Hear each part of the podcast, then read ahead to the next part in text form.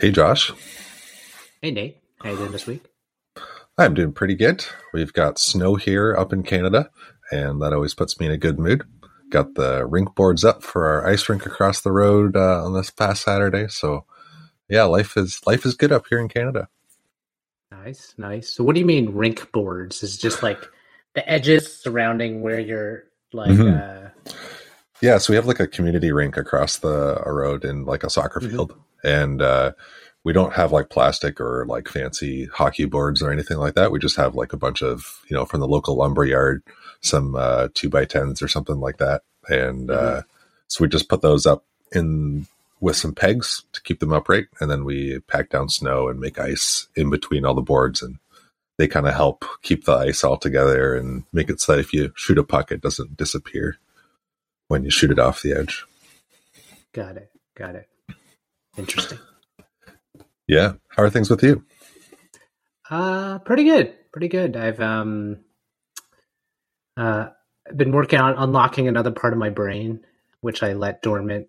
mm. Okay, let me let me explain a little more. But um, essentially, I I, I got this uh like electronic writing pad sort of thing. So it's just the whole so when I went on a couple trips recently, like and and I found myself just enjoying writing in a notebook and just the the uh you know whether it was mm-hmm. just business planning, writing notes, but just the free form ability to like write all over the place and like notations and just uh yeah, there you go. Nate just showed me some hand notebooks and I and I've so yeah, that so I could go into that another day, but that's been my recent unlock. It came. I did some research, uh, and and I picked one out. It was sort of pseudo birthday present, a bunch of other things that have, and um, so far, you know, day six in, I am consistently using it, like probably a few times a day. Um, nice. Um, so yeah. So so uh, it is it is unlocking all kinds of like just I would just say like it it can spill out faster. That makes mm-hmm. sense. Yeah. well, and it's it's so much easier to get like some thoughts down that are not necessarily easy to put in words, right? Like if you're drawing or sketching um, stuff, I find that like so helpful with a with a notebook. Right. Right. So, um, but kind of, I, I can almost. What's super interesting was doing a lot of the research is just there's there's a lot of these products out in the market and what what even kickstarted me recently thinking about it was like kindle has a new version that you can write okay. on as well it oh, okay. literally came out maybe they announced it a few months ago but it first hit people's hands maybe like a week or two ago so i was like waiting for the reviews on that before mm. i made my decision yeah yeah but what's interesting is like on the surface it's very you think these products are more or less undifferentiated right mm. and like uh, but they're all like these little nuanced things that it's it's an interesting market because it's like a new market, but an yeah. old market. Like it's are you who are you are you trying to get people that write into notebooks? Are you trying to get um start and just a war- fair warning if you start querying for this remarkable is the one mm-hmm. that everyone hears about like they yeah yeah just, i get ads for those yeah you get tons of ads for those so uh which is interesting because the one I ended up picking wasn't remarkable. Okay. Not that my product isn't remarkable, but it is not. um, but it did get me thinking about that, right? And then, and then uh, you you were mentioning, you know, you watched this new Netflix series um, uh, about Pepsi, and I think that stuff is really interesting because they had this whole spiel on trying to, again, compete in a like largely undifferent undifferentiated market. So yeah, totally. Um, yeah, I guess I was watching uh, Pepsi. Where's my jet? If you can, if you find that on Netflix, it's uh, it's a good good fun for the first couple episodes, I'd say. Um, and basically, the the premise is is that uh, Pepsi was in they were in um, competition with Coke, of course, and they're selling you know Coca Cola and Pepsi, which is just brown sugar water. Um, so like hardly any difference. Although I'm sure some people would be very mad at me for saying that. Um, and they're looking for ways to differentiate themselves. And so Pepsi came up with this, you know, get points and get some free stuff. And then as a joke at the end of their commercial, they had, you know, if you have enough points, you can get a Harrier jet. And so some guy took it seriously, and that's what the documentary is about. So yeah. No, it's it's yeah, it's interesting thinking of like you know uh, consumer consumer brands and all of the things they have to do on the I would just say like emotional level of the spectrum, right? Like of, mm-hmm. in terms of marketing, you know, you talk about you know features and functionality and what but what are you you know are you marketing towards like a job to be done or like helping someone achieve you know achieve something and and what is what is the real thing they're trying to do mm-hmm. um, and and like the pepsi stuff was interesting because you know they you know there was all their like they had campaigns on like join this generation and and that that type of thing. So it's like reminds me of facebook and snapchat and all these other things too because like each social media it's like once you're in there and the incumbent then you almost leave room for a new entrant to the market because you're not where your parents are or something like that. yeah. I mean? Yeah. Well, I, I, think probably what you're also trying to get out that maybe I'll say a different way is that like they, they really tried to market it as like a lifestyle option, right? Like mm-hmm. if you have this lifestyle, then, you know, Coke is the drink for you. If you have this lifestyle, Pepsi is the drink for you.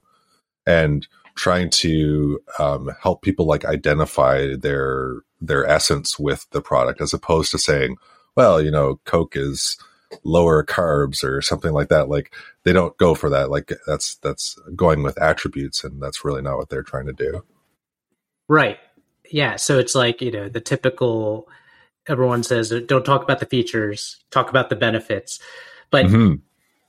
I don't think that's a bet. You're not going to be like, "Hey, it's it's got caffeine. It'll give you energy. It'll make you feel good, right?" But they had to go even further. The benefit is really like community and belonging and identity. Like like help to.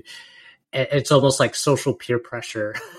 yeah, it totally is, and I think it works when you when you like do a good job of it, like some of those soda companies do, even still today. Like it's, um, I think beer co- companies do it too, right? Um, just kind of trying to identify with a certain group of people. Like if you're an outdoors person, then you should buy a Subaru. If you're a guy who, you know, has beard oil that he like combs his beard with, then you should have this kind of IPA beer, right? Those right. kinds of things um, as ways of marketing. But there's people that do it really badly too. Like I listen to Spotify, the free, the free version. So they mm-hmm. forever send me ads, right? That's part of the deal of having the free Spotify.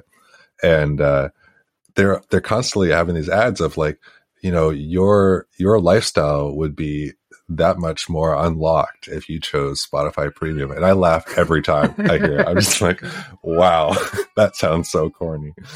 Uh, You're like, I, I assume this ad works for somebody, but it, it, if you're looking at my demographic close enough, like, nope, sorry, you're not, you're not selling Nate on that. Yeah, hard pass. uh, but yeah, I mean, like, what a, if we could transition some of these over into, you know, B two B and whatnot, and it's like I, I think you'd have a hard time with B two B SaaS selling into like those types of things, like. um I don't like know. To sell on to sell on lifestyle, you mean, or like on popularity? Yeah. Yeah, yeah I, I, suppose it works to some extent. Like if you think of like like maybe if I think of the indie uh, hacker kind of group, um, if you tell them that um, you know this particular payment processor or this particular uh, CRM is a um, you know uh, in your corner kind of uh, company, then mm-hmm. you should pick them. And I think some of that does happen, right? Like I think um, you know if there's a oh these guys listen to their customers better, they're more indie-ish, then we should support them kind of thing. I think there is some of that going on. Right, but it's probably not in their ads, right? Like it's it's it, it is it is probably like in terms of in terms of how they're really like what they go out and say, like it's almost mm. if you can establish it quote unquote as a brand that you don't have to even say it and everyone else is saying it for you. Like Stripe is a good example, right? Like mm-hmm. everyone I don't you know, there's probably a very small contingent of people that don't like Stripe, but in mm-hmm. general, you know the the community around the fact that their APIs were so much easier to use versus like the old the old school Mhm. you know crappy payment processor stuff of yesteryear. Yeah, but I think of if there's like another payment processor that let's say is also if they're for argument's sake they're equally um, good at their developer experience and at their ability to deliver payment processing. I think there is something to um, you know like we know Patrick Collison like we've you know listened to him talk and he's a cool guy and um, he does things for the community and that sort of thing and I think those are all parts of marketing too and yeah they're not running ads necessarily for that but i think that that's part of like how that would apply to saas Right. Right. it's like you're Yeah. supporting you're supporting someone because you know something about the lifestyle of the founder or of the team and so that's why you're choosing the company as opposed to just attributes Right. But I guess it, for me, it's like that's a small, like if you think about, you know, like, like going back to like Pepsi and that type of thing Mhm. and, and really uh, trying to identify with a large swath of, right? Like everyone in there is a, arguably if you're a human you you you drink something whether it's water whether it's like slurpees coffee colas like whatever else like you Yeah. you consume beverages and then if you look at that demographic and how can you slice a piece of that of people to identify with because even within indie stuff it's like who ca- there's this maybe a smaller contingent of buyers that actually care about like like who the business owner is and what they stand for right like in terms of i'm not saying it's not effective or it can't it doesn't have an effect on purchasing power um, Mhm. but if you're looking at like from a market size perspective right Right. like people people that are interested in payment processing you know what they really did is it wasn't it was probably less about patrick collison and more about dev friendly right so um, Mhm. but i don't know if that's a identification we already identify as devs so yeah so um, i don't know how many would be would go i mean maybe stripe's a bad example of it but but it's interesting thinking about how people can differentiate because largely they were differentiated like that it was the differentiation was their Mhm.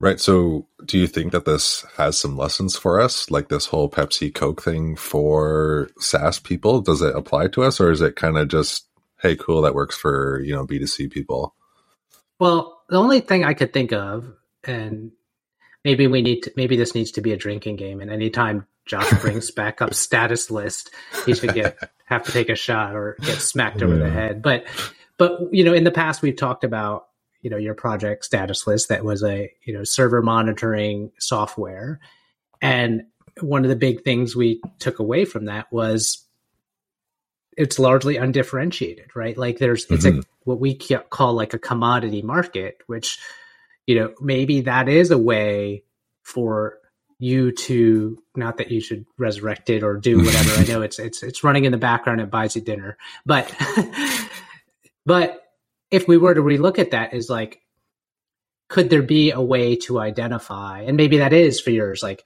could we be could you be the indie like version of that versus like uh who's the uptime The big one. or something right like that or, or or some of those or just like maybe it, and again this goes to some of the my thinking on what i've been doing with um uh our, our repositioning is you know one of the big things is are you are you really competing against uh your competitors? Do people really go and jump through hoops to find all these different um like features and differentiation are really comparing or do they just want to pick something and go right? So hmm so I don't know. The question more is like in a commodity type of market, like do you do you differentiate more like how B2C does on emotion, on identifying, on community, on uh belonging, on on all on other factors like that for a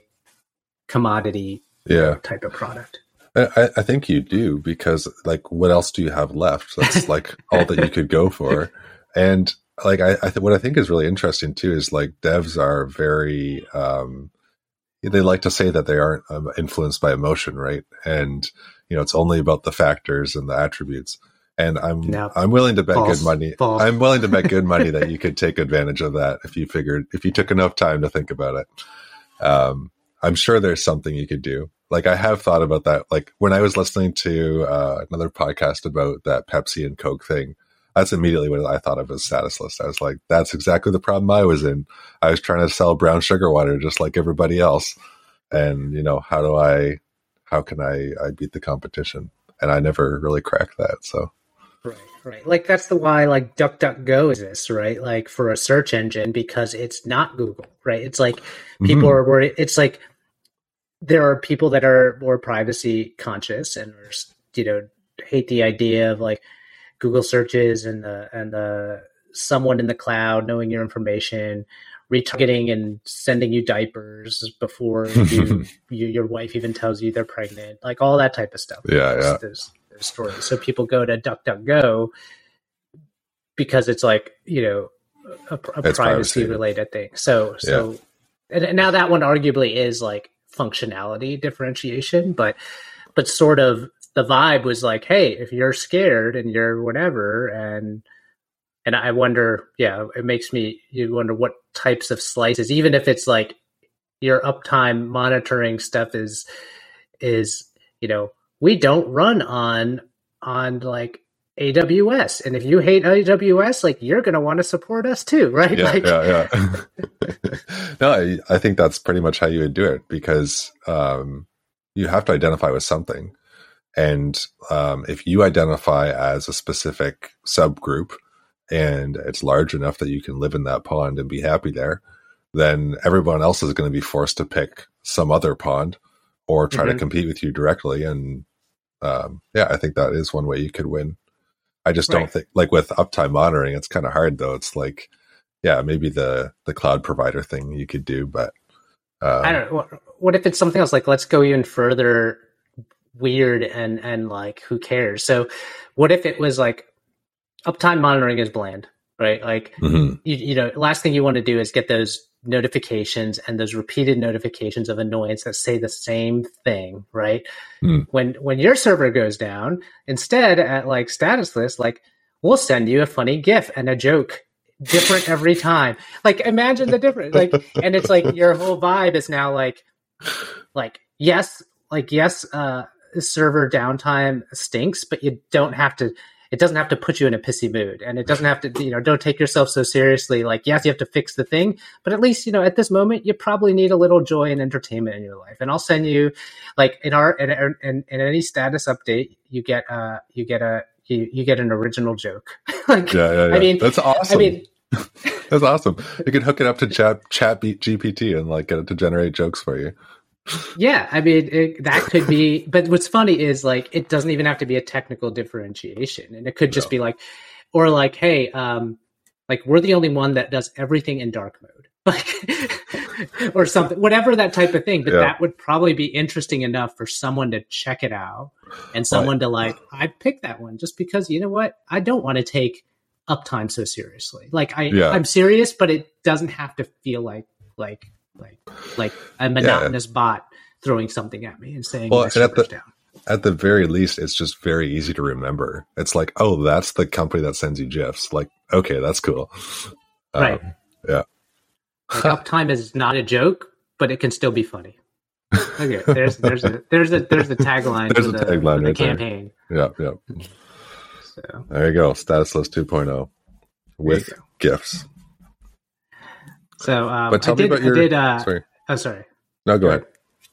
I was gonna say I wanted to talk a little bit more about the Netflix thing, only because like my wife brought this up the other day, and I think you mentioned so two things. My wife brought up to me we we've been watching a couple shows on Netflix, and she wondered like why they do the thing to basically try to hook you to watch the next episode. Hmm.